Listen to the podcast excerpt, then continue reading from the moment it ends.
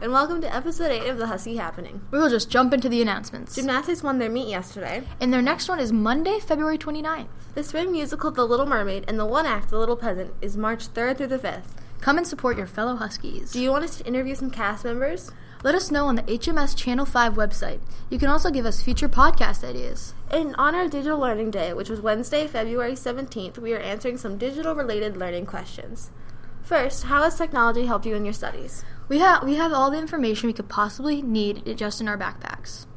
Next question. If you work with other students in your classes, does this technology make it easier? How so? Using things like Google makes it easy to share and communicate with others in and outside of the classroom. Next question. Do you remember a time when you did not have technology? How is school different now? When we were younger, each class had five laptops, and everyone fought over who got to use them for projects. And now we do most of our projects on our computers, and everyone has a laptop to do them on. No one has to share. What is your favorite project been that you've made using technology? What class did you complete the assignment? Mine was using HTML and CSS to make a web page about careers and movies we are interested in. Mine was a Photoshop project where I put myself and my best friend on a magazine cover for art class. Not to mention our podcast. which we use to let students and parents know about upcoming activities on, about, on our, about our schools and communities. Next, do you see any issues with technology you'd like to address with the leaders?